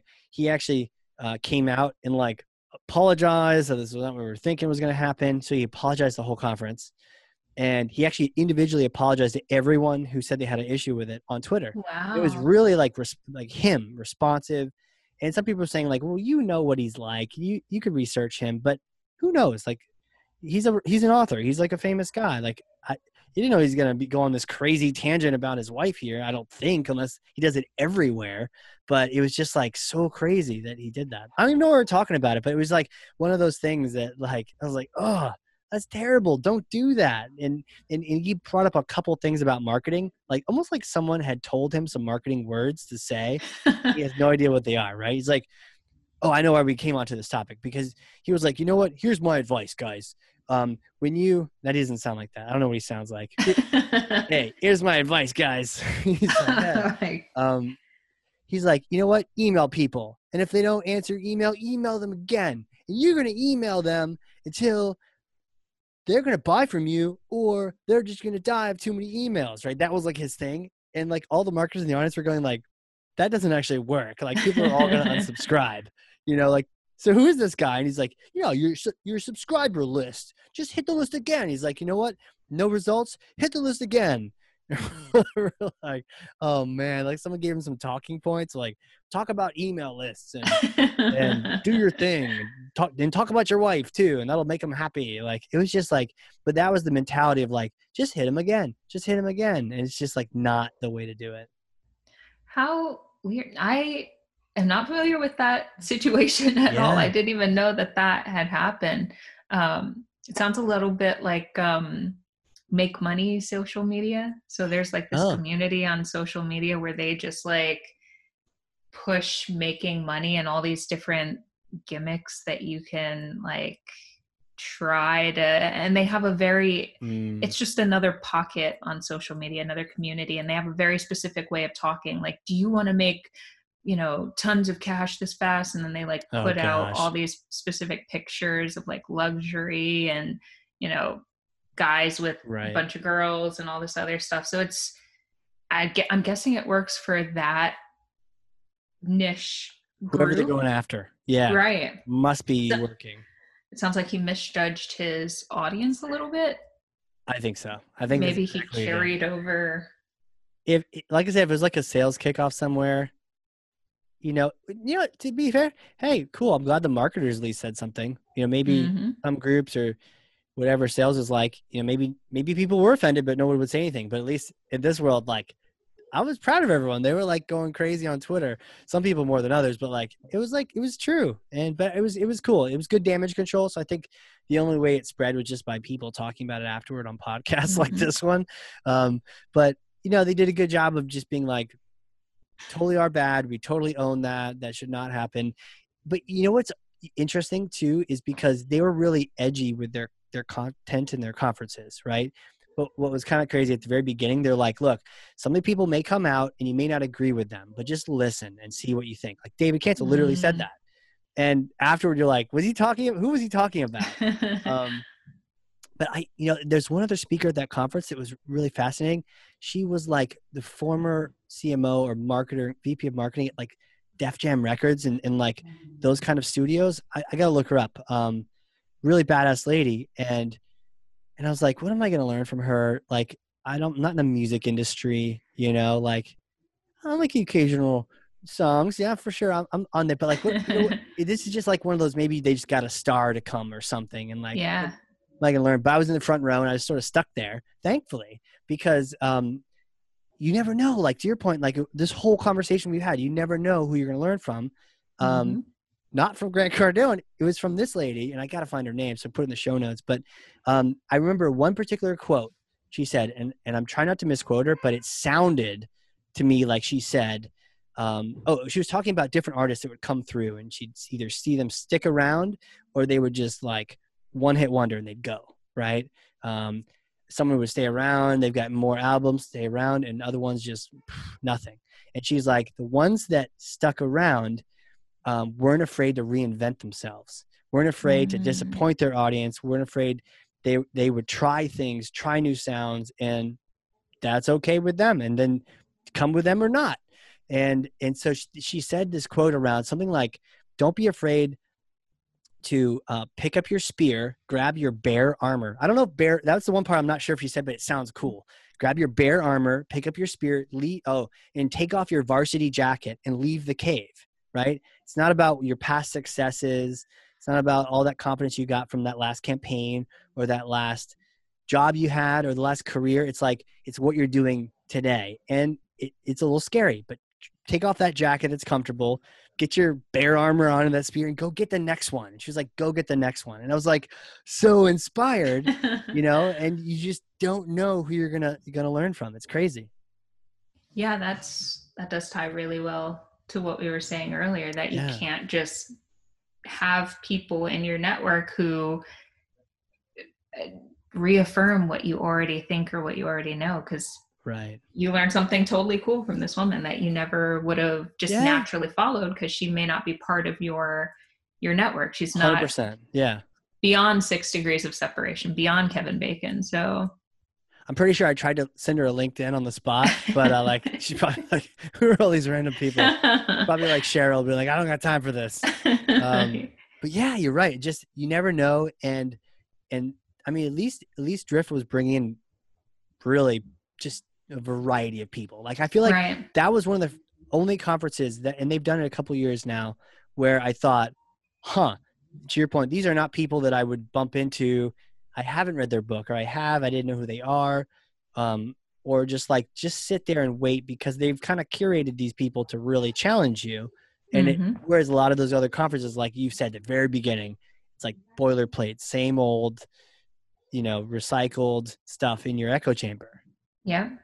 And that is really um, something that I've noticed that this year has brought. People are like much more conscious of the representation of voices in their Mhm. like events and which is it's great like I I think that um making sure that you're providing that like that variety of voice in, in anything that you're doing whether it's you know a podcast or a webinar and Mhm. and just checking yourself and who's speaking in this webinar is it like someone who's going to actually bring something new maybe someone that i'm not necessarily super familiar with or wouldn't Yeah. like you know beyond your customer pool or beyond your close Yeah. associates network um, and giving that opportunity to other people to like share their voice with Mhm. a new audience that may not have had that exposure before Yeah. that's that's huge so that sounds like drifted that really well which is always something that you want to see at an event if you're spending your time at an event you want to walk away with something new or something yeah.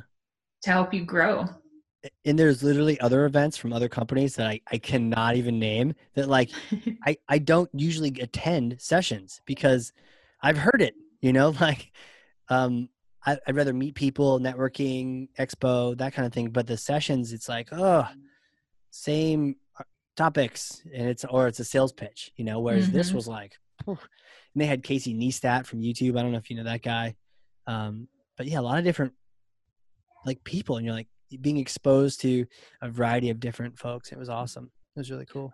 Are you enjoying this year of virtual events and the is mm. it not mm. the same as far as networking for you? Yeah, I definitely miss it. I think the only thing keeping me sane is doing some hiking here and there. Um, other than that, yeah, like I had like so many trips planned on Delta. I was gonna go meet a bunch of people in Colorado and talk to them about marketing automation, and then it's like everything's canceled. And I'm kind of like I I enjoy interfacing with people, and like so. Thank goodness for hiking and the podcast, right? I mm-hmm. guess is mm-hmm. the two. Um, otherwise, to be like, what am I doing? I'm in my house, like you know, and into this basement down here. There's no lights, there's no windows, right? So it's just like a casino. I could be down here all day. I could podcast 24 hours like a Twitch streamer, and like yeah. I wouldn't even know the difference, you know. speaking of, Go I was going to say, speaking of Twitch, a lot of people have talked about how um, virtual events could stand to learn a lot from gaming and from that environment and how interactive and, and fun and cool it is. Like the big thing was the was it the Travis Scott concert on Fortnite, and everyone's saying, "Oh, that was like an awesome experience," where like all the gamers are there, and it's kind of like a, a virtual experience, and then he just like wow. rose up out of the center of the, the map. Yeah like this huge 3d whatever and he started going into his performance and everyone was going crazy. They're saying that level of like where you feel like you're still getting a strong interaction yeah. component with like other people who are there yeah. um, there's like a level of high quality um, visual and yeah. they were just saying that there's so much that could stand to be innovated in virtual events and looking to other places would be a great way to to i guess come up with some sort of inspiration for that 100% i totally agree i was literally ranting about the same topic a few days ago because uh, mm-hmm. um, some cool people with an app it's like a zoom it's like a webinar app and they were like hey what do you think and it started out with like niceties and i was like okay let me just because I care, let me tell you what I think. like my Zoom webinar, I got it for free because we buy Zoom meeting and they just chucked it in there. It's great. It works. It works fine. Um, it's it, it's clean. The UX is you know it's it's a good design. It, but it could be way more interactive. And so even like the webinars I've tried to do, I try to make them more like Twitch. It's it's a, and I recommend people go check out Twitch and just like watch somebody, right? Um, they're very good. They're very good. They can have like a thousand people all chatting with them, donating things like donating money and placing bets and and voting in polls. They're very good at that. Whether you're playing games, I've seen people like drawing, doing it, and um, and sometimes what I'll do is I'll actually go and I'll I'll visit someone who has no no viewers, right? So it's just me. That's really intimate, right? But now you have somebody watching you, you know, yeah. and they're like they're like hi, and you're like, yeah. And so, but it's the way that they can command a crowd and a fans, a tribe, that kind of thing. It's like that totally needs to go into webinars, make them more interactive. Um, and so I was trying to talk to these guys, like, look, don't try to be another Zoom. You're not going to compete on that scale, but be like the most interactive B2B Twitch webinar mm-hmm. ever. You know, like let me drop, let people drop memes in the chat, let them chat with each other. Mm-hmm. And the mm-hmm. other idea was like, let them get referral points because there's points in these things. Like every hour you listen to watch Twitch, you get like a point from someone, mm-hmm. and then mm-hmm. it gives you rank, and then you can buy things with it. Like gamify the whole thing. Let people come to all your webinars and like, up. Oh, you've been to like 30 webinars, you have 9,000 points. Buy some chess swag with it, or like free copy of my book, or like you know, like you could really do that. And then if you invite someone, you get 100 points.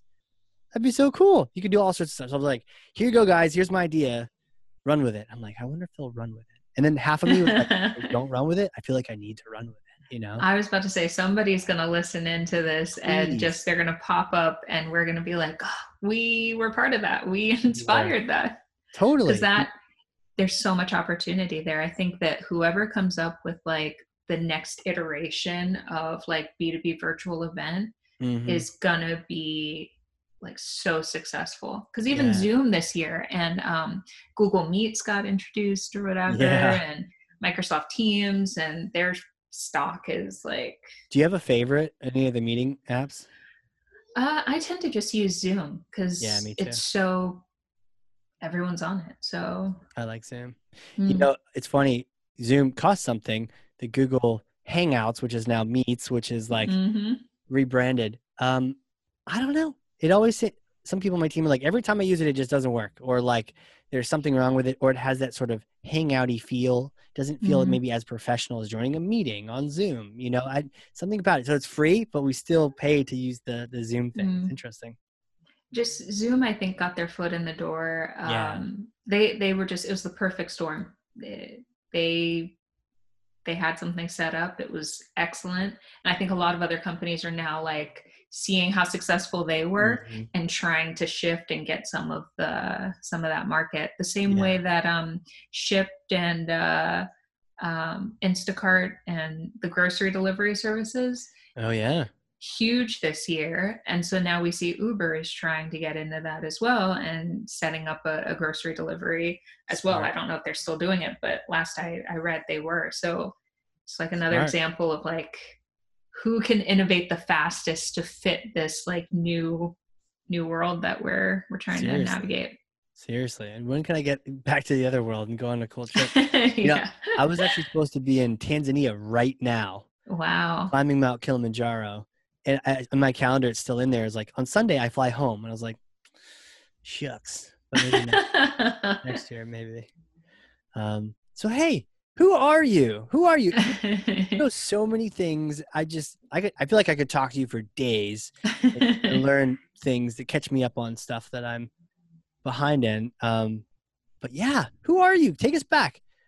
Little Chantelle days. Like, what was it like growing up? You? Where'd you grow up? yeah Did you always want to be a marketer? um kind of you know Yeah. Marketing is such a most kids don't really hear about marketers or Right. know or understand that term Right. but even from a young age i loved storytelling i loved Mm. um, writing i was really into that into reading um, so as i got older it was just sort of like a natural progression i feel like my path just sort of naturally led me into the marketing world um, i uh, started off my major changed a bunch in college so i was like where'd you, well i'm where'd you go gonna school? university of florida Oh, in, uh, wow. in Gainesville, Florida. Yeah. Wow. With a football team, great weather. Sounds like a good Yeah. time. Like, I was up north. so I- It was as good as it can get. But, like, was that cool? Did you go to like games and stuff? Or, I did. Um, and I did leave some of them early.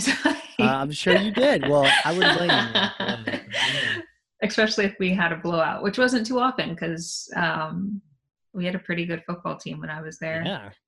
um but yeah like i i came in i was like you know i love i love gaming i love video games i love computer games Yeah. um so my first thought was computer science right. um, or computer engineering um and then seeing some of my friends who were in the engineering uh, degree path i was like oh my gosh i don't know about that so then i was like well maybe that. just yeah maybe just business or something like general where i could take those skills and learn other things on the side like coding and apply that to the business world hmm somehow i ended up in um, uh, journalism pr more that field Okay. So my early career was focused on um, more that space of communications.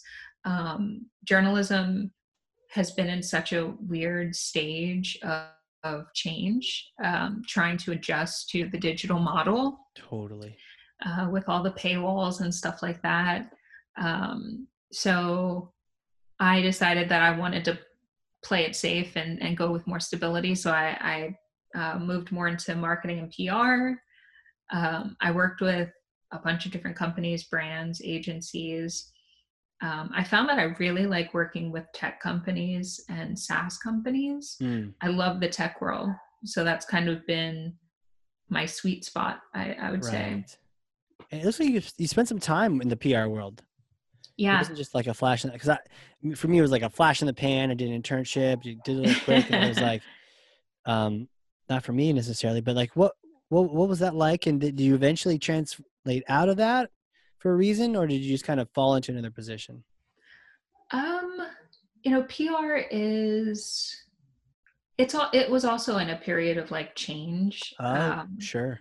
so I would say people are still it's still a period of change. Like uh, companies still want that earned media. They still want um, they still want that the benefits of PR for their brand, but um, it's tough to connect with journalists, and there are Yeah. newsrooms have tightened up so much that there are fewer journalists who are managing a lot more um, more on their plate so Mhm. it's tough to get the attention of journalists unless you're like a big company or you have raised some serious dollars Right. um, Hmm. so smaller companies are going to have a harder time getting that same level of um, level attention but you know working in pr and journalism helped me with my writing skills a ton it helped me figure out how to position a story in a way that um, uh, focuses on what's important hmm where you can you can spot out what's newsworthy about something very quickly or if it's newsworthy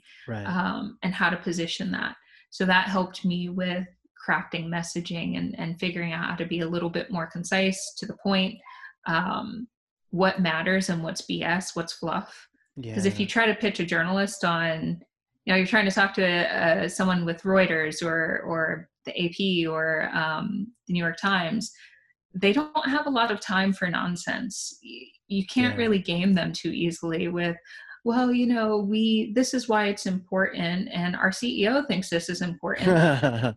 They're not going to care. You have to actually have a legitimate, Wow. hard hitting something yeah. um, so I think that that helped me get that kind of mindset, which is important in marketing because Very. your customers are the same way. You have a limited amount of time to get their attention and to get their interest. You need to figure out quickly what's gonna what's gonna resonate and Right. what is just fluff. Yeah, like no BS, right? Just because the Mhm. CEO likes it, they're so busy now. To your point, there's there's so few of them getting paid. They're not getting paid to listen to your brief or to read your long press release about how great you are. Like, is there a story here or not? I'm out.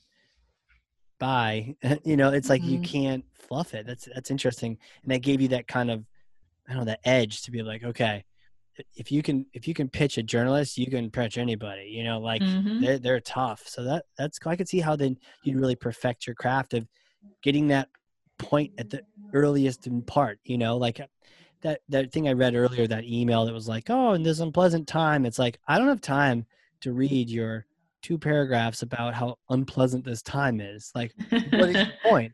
That Right. email, I still don't know what their point is. I think it's something to do with investments. I have no idea. Like, what's their point? Too long, didn't read. I didn't get there.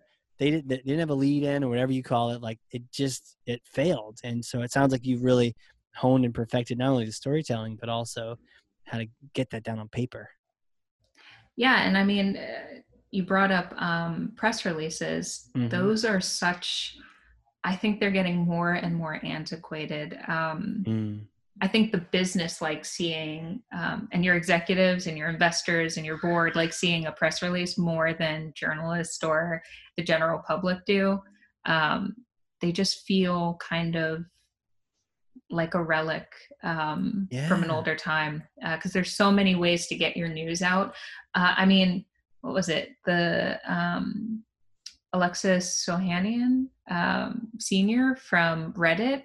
He, uh, I follow him on Instagram, and he put something out uh, recently. He was like, "I'm stepping down from the board of Reddit because we need more diversity on Reddit."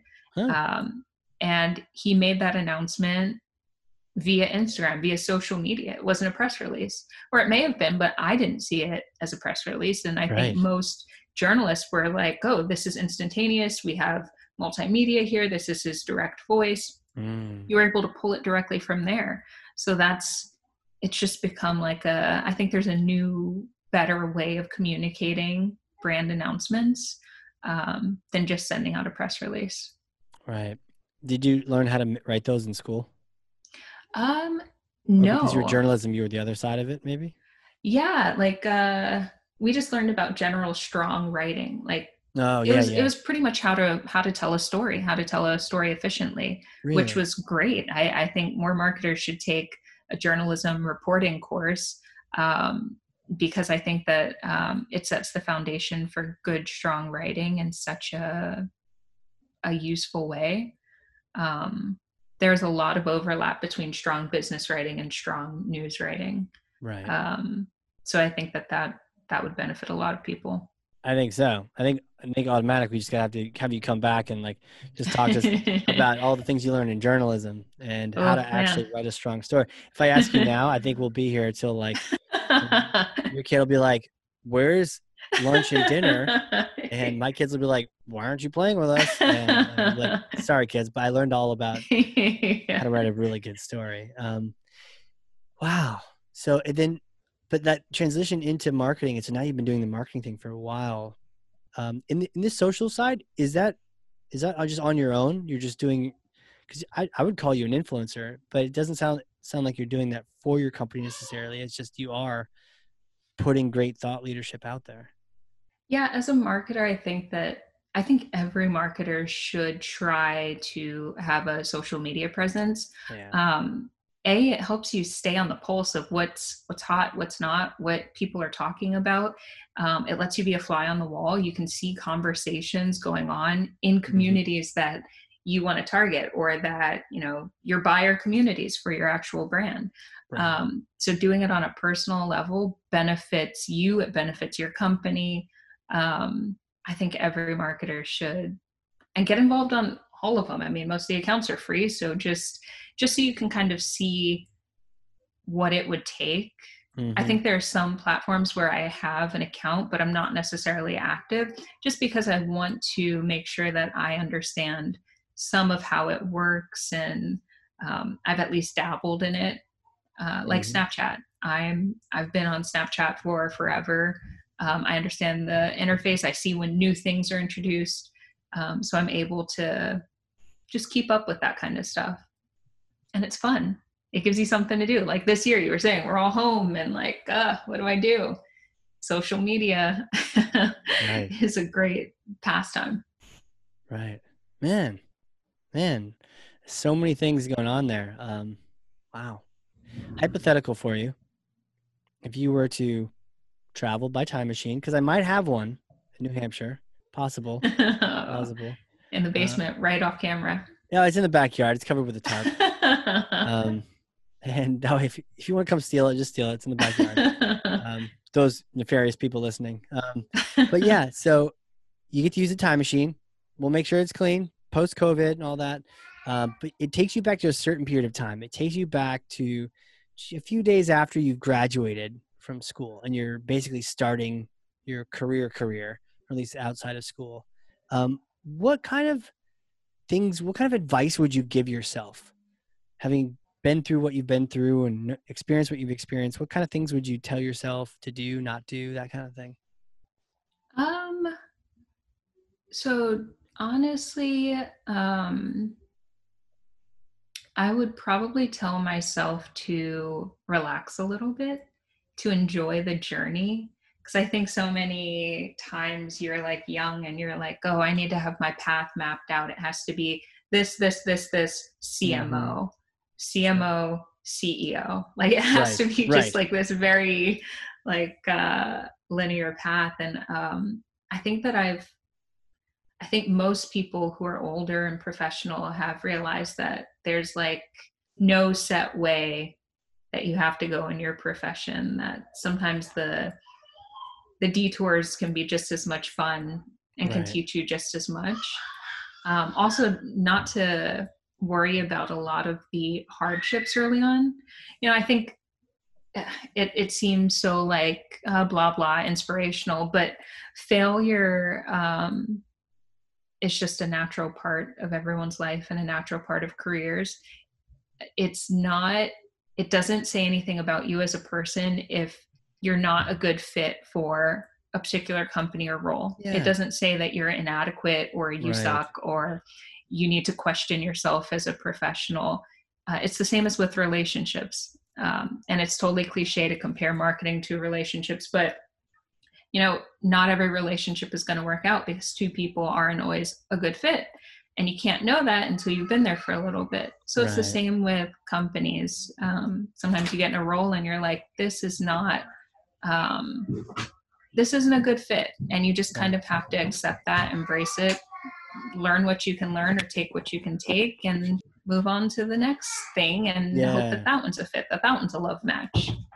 That's yeah that's a beautiful way of saying that because relationship job it, it's not you it's it's the relationship of you and the company and your skills maybe it's a terrible decision to let you go maybe it isn't or Mhm. usually though to your point those failures are usually a stepping off point for something even better that you didn't even think about right. maybe you were comfortable in your cave and you need to like take off your varsity grab your and go- grab your spear, right? Like you need to go through that. And sometimes if you don't do it, someone else will do it for you. But either way, I mean, I've been fired for sure. It doesn't, and, and I love how you're saying like it's not, it's not you.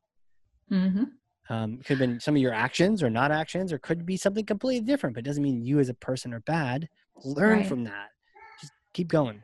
Get back. What's out. funny is I, I just posted on LinkedIn about um, kind of the end of my journalism career was me getting fired on the first day that I Yeah, I was actually was, I know that about you, and I must have read that because I'm like, I knew that about you already. Yeah. my very first day I got fired because um, I was trying to get my foot in the door and the only position that was open back then for entry level people nobody was leaving um, the newsroom and um, the only role where you could like get in was uh, as a stringer a sport stringer covering high what's school that? sports A stringer.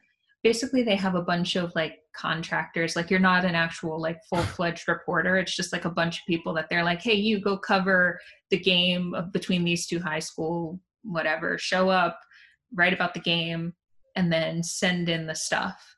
Mhm. and um, so I, I drove out there to the stadium. It was in this really kind of sketch part of town. It was Oh, dark in the middle of night. I wasn't familiar with the area. I'm trying to cover the game really quickly. It's moving fast paced. The deadline is like a few minutes after the game is over. I'm Really? missing highlights because i i'm not like a super sports buff so How- i but how do you do? How do you? The deadline's like two minutes after it's done. pretty it was like very quickly after it was done so i had to like write it up collect my thoughts and send it over which it for someone who is like who's you know a football buff or whatever it wouldn't have been a big deal but Yeah, for guess, me i needed time to process so yeah i completely where are you missed at with the the- deadline You at least like, oh, I know what a touchdown is. So it's not you just. yeah It's not like you.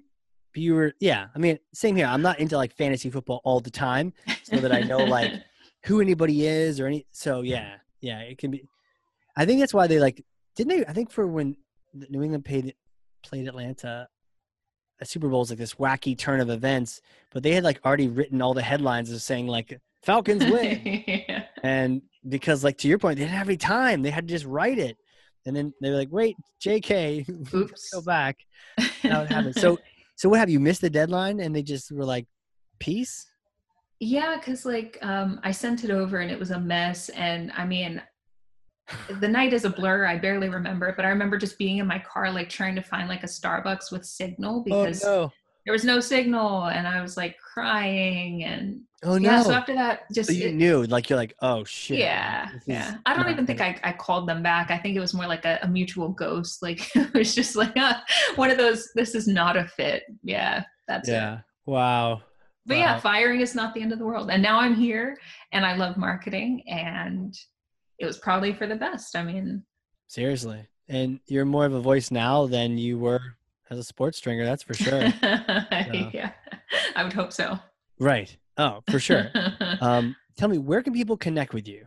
We we mentioned there's a blog, all these things. Like throw out like social platforms you'd love to connect on, URLs, all that stuff. um, so my uh, my webpage is my name www.chantelmarcel.com um, i have a twitter which is at ccmars underscore rights Mm-hmm. um, i'm on linkedin under my my full name um, and then i have an instagram it's You know. I'm gonna leave Instagram off because Are it's you? kind of just my funsies one. So I just I kind of like use it to experiment and see what's working on Instagram at the at different points. So Is it Yeah, like is it like actually you or is it like a testing thing? You don't even like use it, use it. Um, so no pictures of me or anything. I use it to post like uh, my design work. Um, I do a lot of digital art and design and funzy stuff like that, uh, just to keep myself flexible in that area as well. And you think people Um, would want to see that? Um, I don't know. It's like a separate brand, you know. Like it's. I know, like but maybe uh, like you're such a marketer the way you describe like that's that's not, everything you just said would be interesting to see on my feed. Like, I don't know, but Well, I might start trying to merge that into my my full time brand. Maybe I'll start posting my stuff on LinkedIn and see dabble in the response there. Yeah. yeah, like do an experiment, try out some reels, put it on LinkedIn. Oh, let me yeah. know what happens. All the sure. cool dances that they. Uh... Oh yeah, yeah. Little TikTok on LinkedIn. Oh, that's Yeah. how the world is ending. If TikTok is on LinkedIn, I'm just like I'm out. it's only a matter of time now. I'm sure it is. uh, we'll have to talk about it when that happens too. For sure. Well, man, I don't know if you looked at the clock, but time has just like flown right by. This has been so much fun. Uh, I know, I know you get your family in the background going like, "Hey, what about me?" And I was like, I, "No, you can, you can have her back. She was awesome." so, man, fantastic! Thank you so much for coming on here and just hanging out with me for a bit and teaching me a whole bunch of stuff. no, thank you for having me. This was a lot of fun. Yeah, I mean that's the point, right? If we can't have fun, then do something different. Um, exactly. for the people listening, if you learned something, and I freaking know you did, because I have two pages of notes over here, front and back. I like ran out of space, running, running in the margins. I get percentages. If you've learned something, and there's so many takeaways here, so many things. The idea of the fear of doing the wrong thing, authenticity, the monitoring, diversity of thought at the table. Oh my gosh, so much stuff. Share this link, right? Share this episode with other people, um, but don't just share it. Put your thought leadership into it, and all that is is just put your thoughts onto it. Like, what do you think? What were your takeaways? I know what mine are. I've written them down, but like, what things did you have? Put that. LinkedIn's a great place for that. Share with eight people, 48, 960. Who cares? Just share it. You probably have more followers than Sheryl Sand- Sandberg has, so don't sweat it. Um, get but get that thing out there. Tag myself, tag Chantelle, and like we will comment all over the place. And if she comments, then basically the views will go through the roof. So try that. See what happens. Her superpowers are not to be fooled with, um, but uh, to be learned from. So thank you again, Chantelle. This is awesome. We'll have to have you come back and talk journalism and story writing and all that. yes, I'd love to. Anytime. Fantastic. Well, for those people listening, this has been the Hard Corps Marketing Show. We will catch you all next time.